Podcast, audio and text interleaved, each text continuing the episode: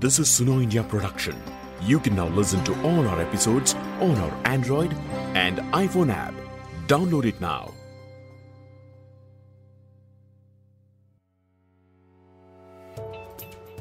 नमस्कार मैं हूँ मेनका राव बात मुलाकात की इस एपिसोड की होस्ट हम इस एपिसोड में राइट टू हेल्थ बिल के बारे में बात करेंगे right to health bill 21 March 2023 को राजस्थान विधानसभा द्वारा पास किया गया था। इस एपिसोड में मैं ये जानने की कोशिश करूँगी कि राइट टू हेल्थ बिल क्या है और राजस्थान के लोगों के लिए ये बिल क्या कर सकता है और उन पर इसका क्या प्रभाव होगा। ये बिल मुख्यतः मरीजों के अधिकारों पर ज़ोर देता है और एक मैकेनिज्म उपलब्ध करता है ताकि उन अधिकारों को अच्छे से इम्प्लीमेंट किया जा सके। मैंने इस बिल को अच्छे से समझने के लिए छाया पचौले से बात की, जो जन स्वास्थ्य अभियान राजस्थान से है। जन स्वास्थ्य अभियान देश में हेल्थ एक्टिविस्ट और ऑर्गेनाइजेशंस का एक नेटवर्क है, जो 2017 से राजस्थान में इस बिल की वकालत कर रहा है। छाया, आपका स्वागत है। क्या आप सबसे पहले राइट टू हेल्थ बिल के बारे में बता सकती हैं और इसके क्या महत्वपूर्ण प्राविधान है? तो आ, कानून में जो मज़बूत चीज़ें हैं वो ये है कि एक तो इसमें रोगियों के जो अधिकार होंगे उसको बहुत क्लियरली स्पेसिफाई किया गया है। और कुछ ऐसे अधिकार हैं जो कि अपने आप में बहुत अनोखे हैं। जैसे अनोखे इन द सेंस लोगों ने शायद इसके बारे में सोचा भी ना हो कि कानून में ऐसे अधिकार भी आ सकते हैं। जैसे कि एक कानून एक क्लॉज ये कहता है कि अगर कोई महिला रोगी है, जो एक मेल डॉक्टर से एग्जामिनेशन करा रही है और वो कंफर्टेबल नहीं है तो वो अपने साथ एक महिला अटेंडेंट को रख सकती है, अपने परिवार की किसी अन्य महिला को। जो कि कई बार ऐसा होता था कि अस्पतालों में मना कर दिया जाता था, या लेबर रूम में नहीं ले जा सकते, या एग्जामिनेशन के समय आप किसी को अपने साथ नहीं रख सकते तो ये अधिकार है। इसी तरह का एक और अधिकार कि कोई भी अस्पताल रोगी को पाबंद नहीं कर सकता, मजबूर नहीं कर सकता कि आप दवाई इसी दुकान से लीजिए, या आप इसी लेबोरेटरी से जाँच कराइए। तो इस तरह के कुछ अच्छे अधिकार रोगियों को दिए हुए हैं। उन्हें अधिकार होगा पहले से ये जानने का कि उनको जो सेवाएँ दी जा रही हैं, उसके रेट्स क्या हैं? तो वो रेट्स छुपा नहीं सकते। आप ये जानने का अधिकार आपको होगा कि जो डॉक्टर या नर्स या जो भी आपका इलाज कर रहे हैं, उनकी क्वालिफिकेशन क्या है, वो कौन है ना? ये सारी चीज़ें आप जान पाएँगे। आपको सेकेंड ओपिनियन का अधिकार होगा। अगर आपको लगता है कि कोई अस्पताल की सेवा से आप संतुष्ट नहीं है या किसी डॉक्टर की सलाह से आप संतुष्ट नहीं है और आप किसी और डॉक्टर से कंसल्ट करना चाहते हैं तो अस्पताल आपको रोक नहीं सकता या आपकी फ़ाइल आपको देने से मना नहीं कर सकता। तो इस तरह के तमाम अधिकारों की इसमें बात की गई है।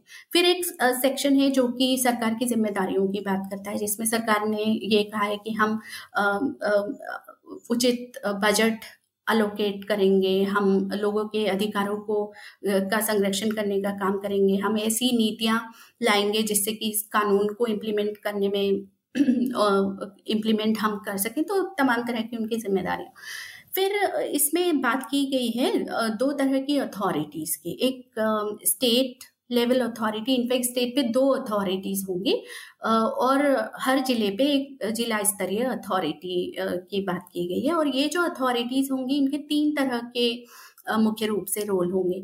एक तो एडवाइजरी रोल होगा जिससे कि सरकार को ये सुझाव दे सकें कि इस कानून को इम्प्लीमेंट करने के लिए क्या कदम उठाने चाहिए। स्वास्थ्य योजनाएँ, कार्यक्रम जो है, वो लोगों तक पहुँचे, उसके लिए सरकार को क्या कदम उठाने चाहिए? तो एक तरह से एडवाइजरी रोल है। दूसरा है मॉनिटरिंग का। कि जो भी सेवाएँ लोगों को मिल रही हैं वो सही तरीके से मिल रही हैं कि नहीं मिल रही हैं।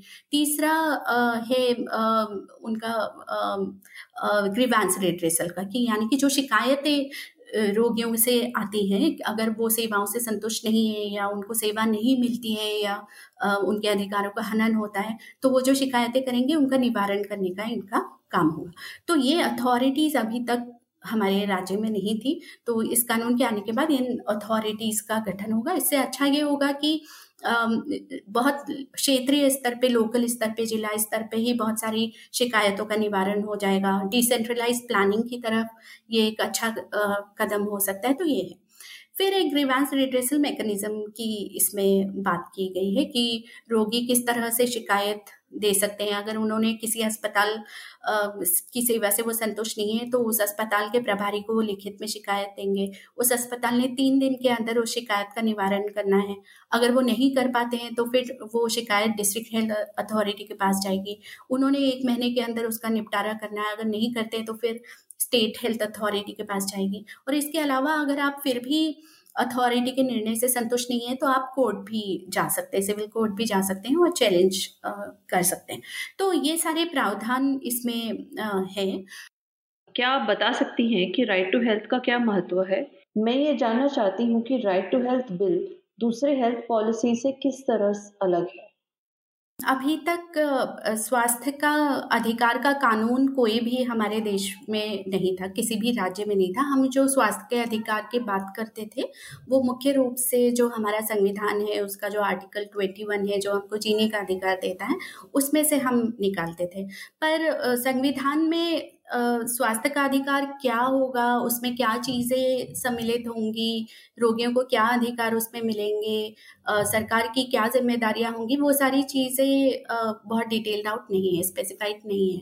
तो स्वास्थ्य का अधिकार कानून आने का मतलब ये है कि अब बहुत स्पष्ट रूप से ये तय हो गया है कि स्वास्थ्य का अधिकार क्या होगा? उसके तहत रोगियों की क्या अधिकार होंगे? सरकार की क्या जिम्मेदारियाँ होंगी?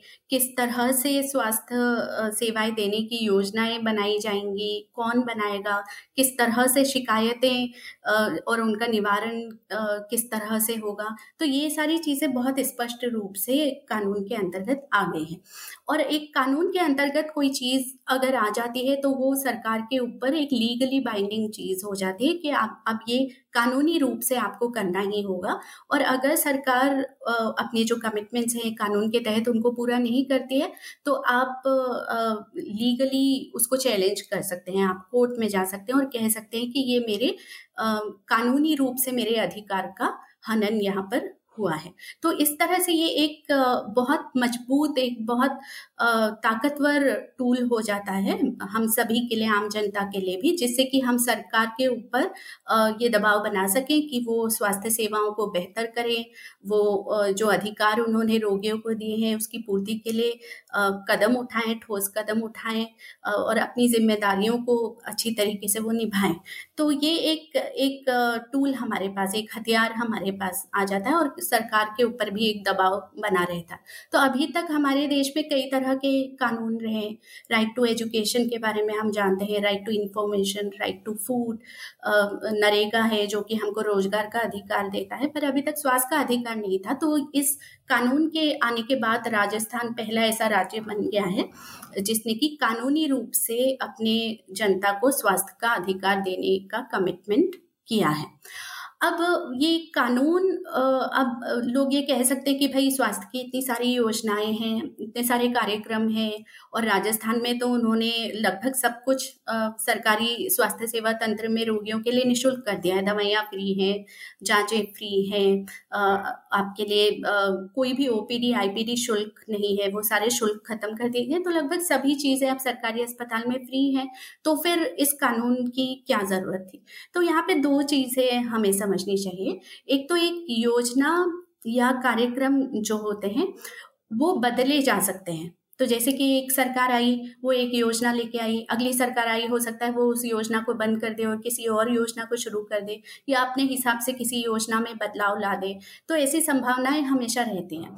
पर अगर कोई चीज़ कानून में आ गई है तो फिर बदलाव उसमें करना बहुत मुश्किल हो जाता। तो अगर सरकार ने ये कह दिया कि हम सरकारी अस्पतालों से सभी रोगियों को सारी सेवाएँ निःशुल्क देंगे तो फिर ये आप कोई भी सरकार आए, उनको इस बात को निभाना पड़ेगा। वो ये नहीं कह सकते कि नहीं, हम तो दवाएँ निःशुल्क नहीं देंगे, हम तो जाँच निःशुल्क नहीं देंगे। वो इस तरह के बदलाव अब नहीं कर पाएँगे क्योंकि अब ये कानून में चीज़ आ गई। तो योजना या कानून में ये फ़र्क है। तो कानून और ठोस होता है, उसे आसानी से बदला नहीं जा सकता। जो चीज़ कानून में कही है, योजनाएँ, कार्यक्रमों में बदलाव होते रहते हैं। दूसरी चीज़ ये भी है कि जैसा मैंने पहले भी कहा था कि कानूनन रूप से सरकार के ऊपर बाध्यता हो जाती है कि वो उन चीज़ों की, जो भी बातें उन्होंने कानून में लिखी हैं, उसकी पूर्ति करें। तो संभावना ये होती है कि सरकार ज़्यादा ज़िम्मेदारी से अपनी भूमिका को निभाएगी। उन चीज़ों को पूरा करने के लिए। एक योजना में कोई चीज़ कह दी गई कि ये हम देंगे और अगर ये नहीं भी मिलता है तो कोई बहुत ज़्यादा दबाव सरकार के ऊपर नहीं होता। पर अगर कानूनी रूप से वो चीज़ आ गई है कि सरकार को ये ये सेवा देनी ही है और निशुल्क देनी है तो फिर सरकार के ऊपर एक कानूनी रूप से बाध्यता आ जाती है। तो उस हिसाब से भी ये कानून बहुत महत्वपूर्ण हो जाता है। छाया आप बता सकती हैं कि राइट टू हेल्थ बिल की आप लोगों ने किस तरीके से एडवोकेसी की? तो ये जो प्रक्रिया थी स्वास्थ्य का अधिकार कानून को लाने की, ये एक बहुत लंबी प्रक्रिया रही है और ये बहुत आसानी से ये कानून आ गया, ऐसा भी नहीं है। तो राजस्थान में हमें बहुत लंबे समय से ज़रूरत महसूस हो रही थी एक ऐसे कानून की। इनफैक्ट राष्ट्रीय स्तर पर भी इस तरह के कानून की मांग लंबे समय से रही है। पर ये कानून नहीं आ पाया किन्हीं वजह से। पर राजस्थान में हमें ये लगा था कि सरकार इतनी अच्छी अच्छी योजनाएँ लेके आई है आमजन के लिए। निशुल्क दवा ले आई, निशुल्क जाँच ले आई। अब तो ओपीडी आईपीडी भी सब निशुल्क कर दिया, सारे शुल्क खत्म कर दिए। चिरंजीवी योजना आ गई जिसके तहत लगभग नब्बे प्रतिशत जो राजस्थान की जनसंख्या है, वो हेल्थ इंश्योरेंस से कवर्ड है।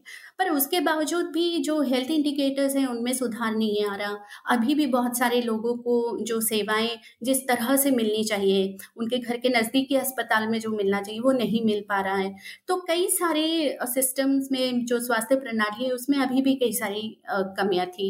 ऐसी नीतियाँ हैं जिनमें बहुत कमियाँ हैं। सिस्टम्स जो हैं, हमारे अभी भी बहुत कमज़ोर हैं। तो हमें ये लग रहा था कि अगर एक कानून आता है राज्य में तो सरकार के ऊपर फिर दबाव होगा कि वो उचित कदम उठाए इन कमियों को दूर करने के लिए और जिससे कि सरकारी स्वास्थ्य व्यवस्था बेहतर होगी और लोगों को उनके घर के नज़दीक, जितना नज़दीक हो सके बेहतर सेवाएँ मिल पाएँगी। तो इसी को ध्यान में रखते हुए हमने लगभग 2017-18 के आसपास हमने ये एक कैंपेन स्वास्थ्य के अधिकार कानून का शुरू किया था।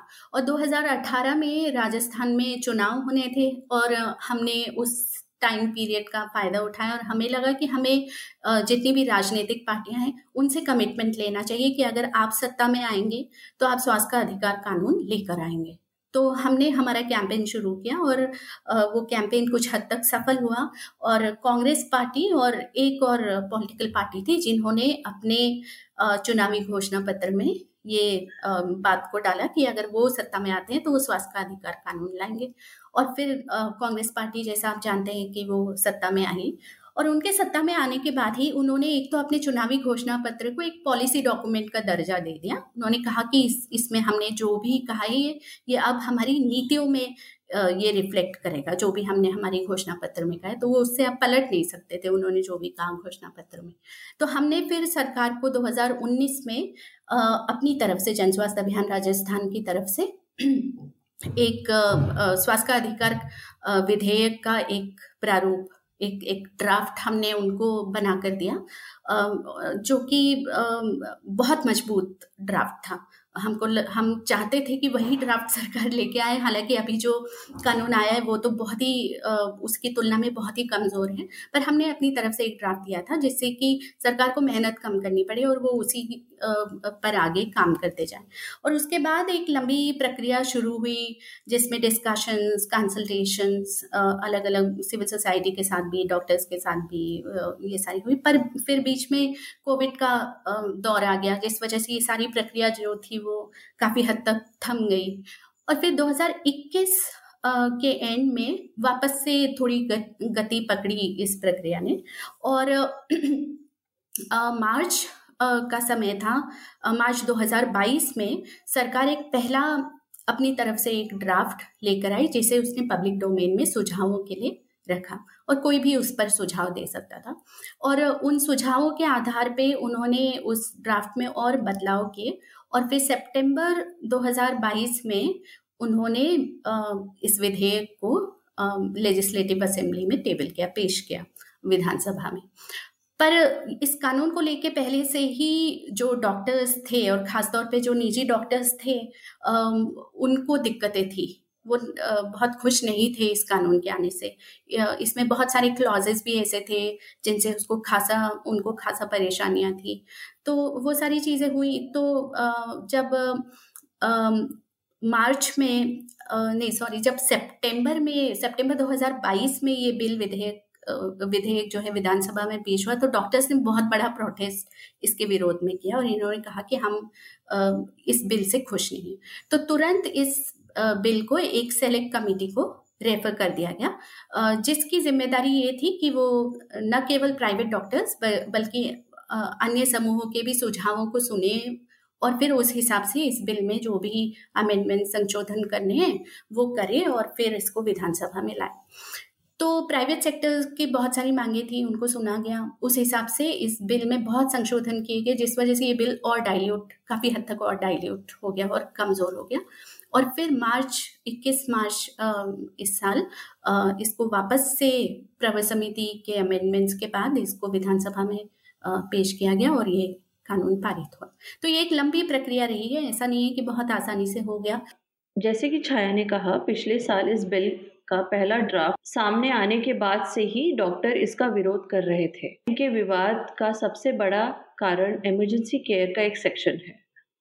यह बिल पेशेंट को प्राइवेट और पब्लिक दोनों तरह के हेल्थ केयर इंस्टीट्यूशंस में इमरजेंसी केयर का अधिकार देता है।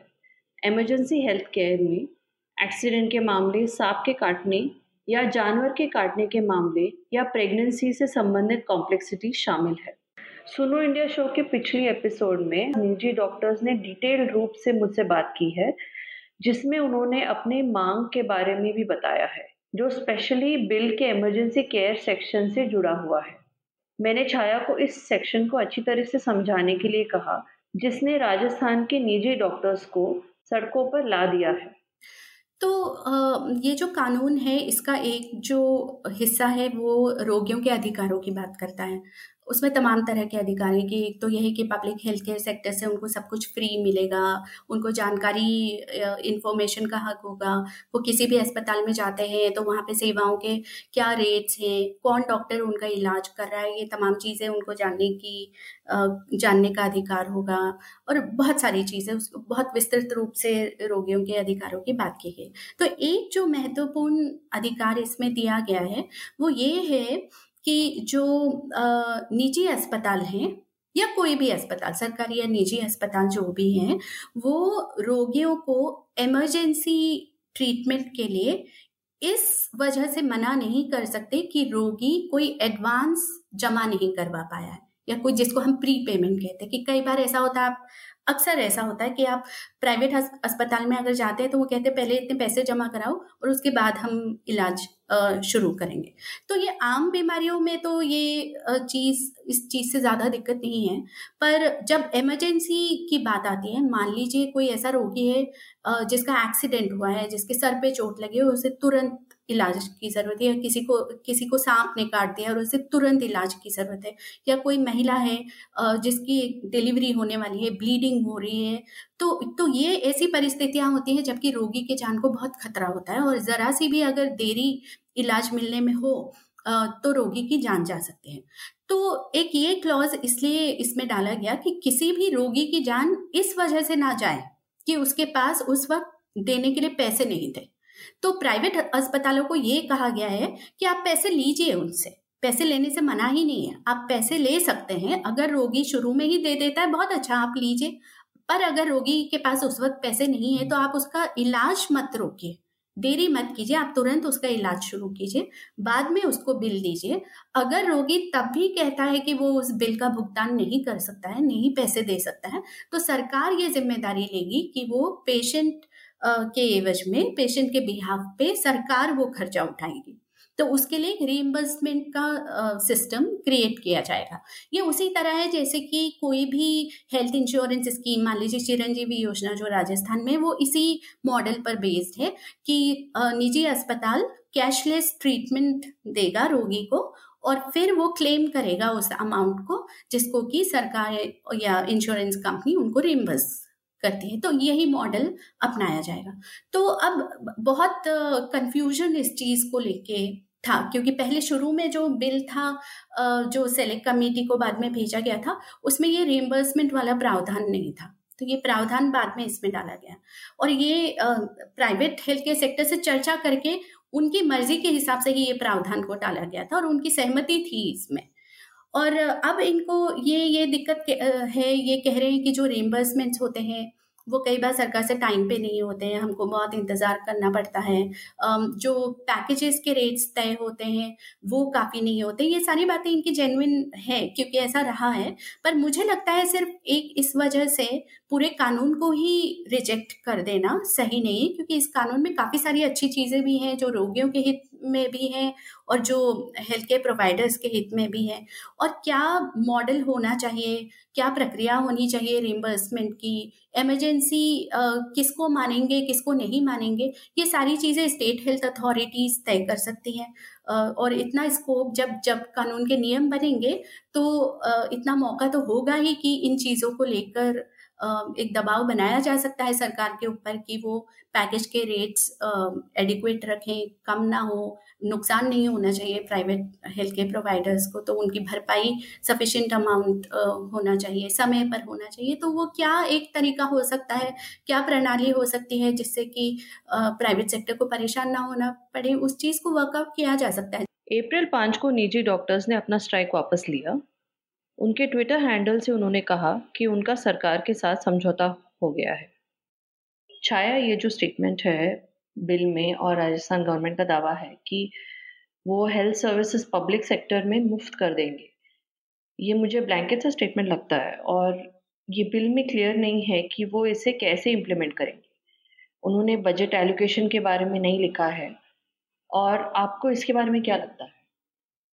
जी, आप आप सही कह रही हैं, बहुत सारी चीज़ें इसमें जो हैं बहुत स्पष्ट नहीं हैं, क्योंकि काफ़ी सारी चीज़ें जो हैं इन्होंने रूल्स के लिए छोड़ दी हैं और कुछ चीज़ें रूल्स के लिए छोड़ना सही भी है क्योंकि जैसा हम पहले भी बात कर रहे थे कि बहुत सारी चीज़ें ऐसी होती हैं जिनमें आगे जाकर बदलाव करने की ज़रूरत पड़ सकती है। जैसे अभी अगर हम रिम्बर्समेंट की प्रणाली की बात कर रहे थे, तो आज हम जो सिस्टम तय कर सकते हैं, हो सकता है आज से छः महीने बाद, एक साल बाद उसमें कुछ बदलाव लाने की ज़रूरत लगे या जो रेट्स फिक्स होते हैं उसको बढ़ाने की, क्योंकि समय के साथ इन्फ्लेशन के साथ वो रेट्स बढ़ेंगे पैकेजेस की तो वो बदलाव करने की तो काफ़ी सारी चीज़ें जो है वो रूल्स के लिए छोड़ी गई हैं। पर क्या फ्री मिलेगा पब्लिक हेल्थ केयर फैसिलिटीज़ से? वो फिर भी काफ़ी हद तक इसमें बताया गया है और राजस्थान में तो अभी भी वैसे भी सब कुछ निःशुल्क है ही। तो मुख्यमंत्री निरोगी राजस्थान योजना जो है, उसके तहत दवा, जाँच ओपीडी आईपीडी शुल्क, सब कुछ सब कुछ फ्री है। तो वो एक तरह से एंबुलेंस का भी इन्होंने कहा है, वो सारा कुछ फ्री तो वो तो फ्री होना ही है। पर मुझे लगता है बहुत सारी स्पष्टता इन चीज़ों पे जब नियम बने, बनेंगे तो आएगी। और मेरे ख्याल से इसलिए भी हमारा सिविल सोसाइटी का रोल बहुत महत्वपूर्ण उस वक्त हो जाएगा कि जब नियम बनते हैं तो हम उसमें जनहित में कितनी चीज़ों को इंक्लूड करा सकते हैं, लोगों के हित में या रोगियों के हित में कितनी चीज़ों को हम इंक्लूड करा सकते हैं। हालाँकि अच्छा होता अगर सरकार इसमें कुछ बजटरी कमिटमेंट कर देती या कुछ इस तरह की स्पष्टता ला देती कि लोगों को कितनी दूरी पर क्या स्वास्थ्य सेवाएँ मिलेंगी। पर मेरे ख्याल से वो इन चीज़ों को नहीं कानून में इंक्लूड करना चाहते थे क्योंकि उनको ये लग रहा था कि इनमें बदलाव आ सकते हैं समय के साथ। तो उसको नियम के लिए रखना ज़्यादा ज़रूरी है। पर यूँ भी देखा जाए तो मैं मैं बहुत स्पष्ट रूप से तो ये कहूँगी कि ये बहुत मज़बूत कानून तो है नहीं, ये कानून और मज़बूत हो सकता था। इसमें बहुत और चीज़ें होने की संभावना थी। तो ये थोड़ा कमज़ोर तो है, पर कोई भी कानून परफेक्ट नहीं होता, हर किसी में कुछ ना कुछ कमी रहती है।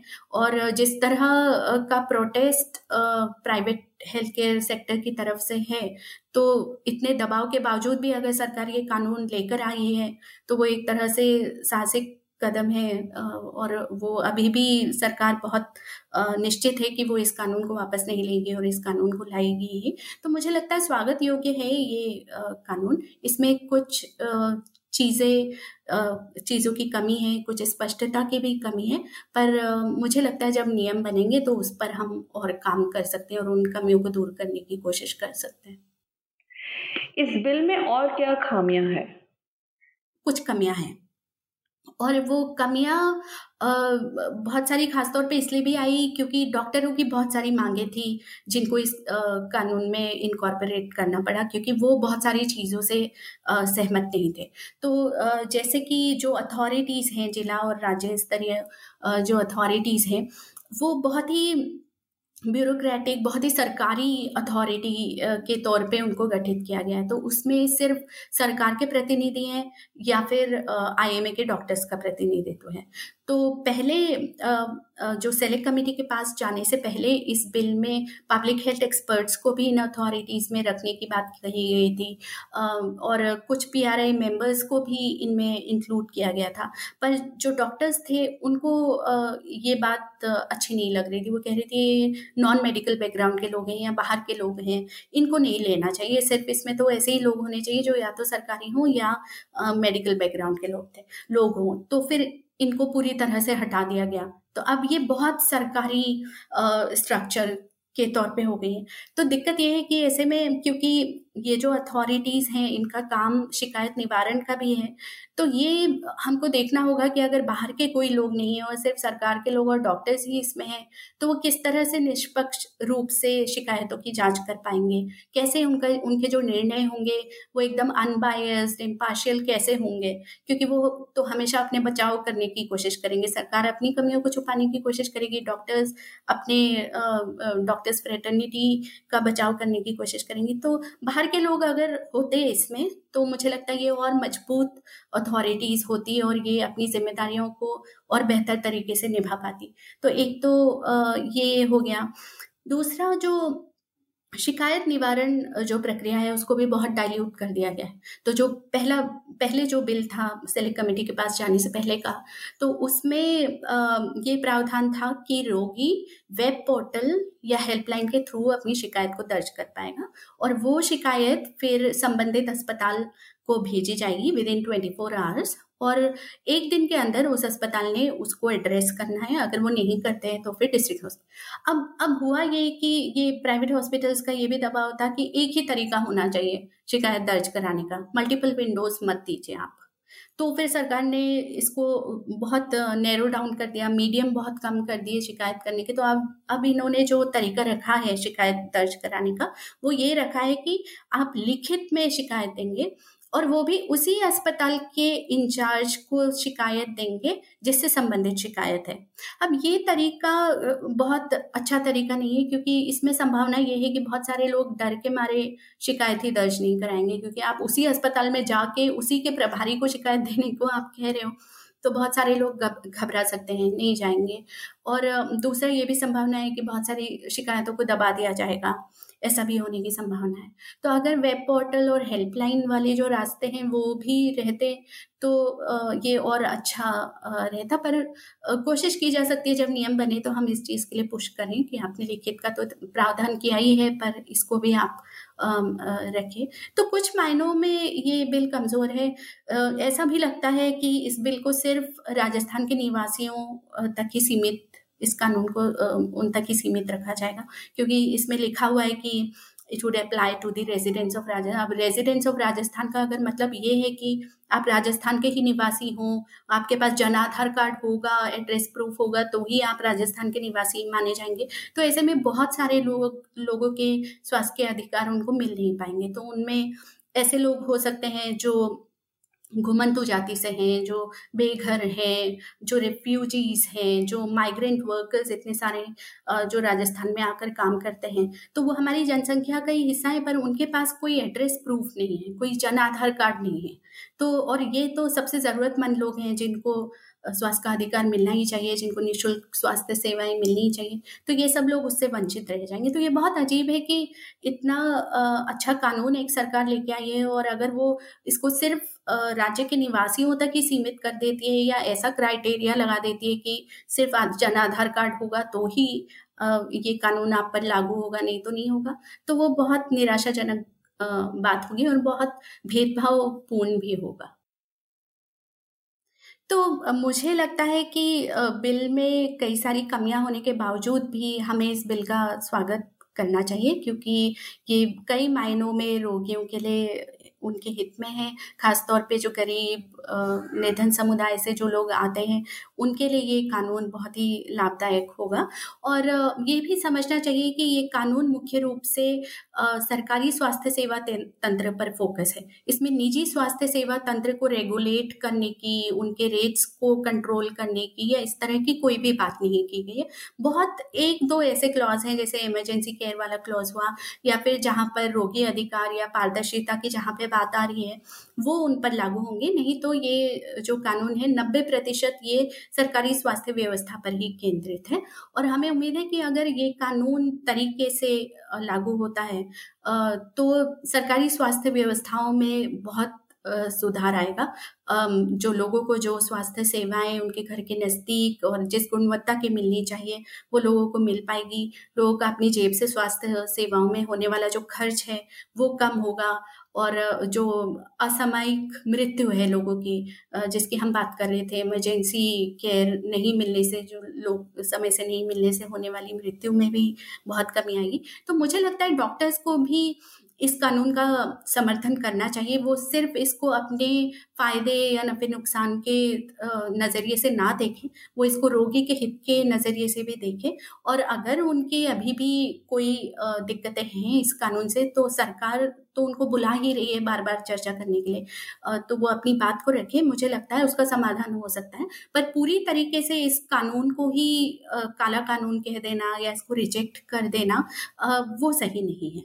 और साथ ही इतना जो प्रोटेस्ट हो रहा है, इतने लोग, इतनी बड़ी संख्या में रोगी परेशान हो रहे हैं, मुझे लगता है इनको तो जल्द से जल्द अपना प्रोटेस्ट ख़त्म करना चाहिए और खुलकर एक चर्चा सरकार के साथ करनी चाहिए, जो भी बदलाव ये चाहते हैं कानून में, मुझे लगता है सरकार उसके लिए तैयार है। और ये एक कानून एक माइलस्टोन स्टेप में इसको कहूँगी हमारे देश के लिए है और इसका स्वागत करना चाहिए जिससे कि अन्य जो राज्य हैं वो भी राजस्थान की देखा देखी अपने राज्य में इस तरह का कानून लाएँ। Thank you for listening to this episode you can now listen to all our episodes on our Android and iPhone app download it now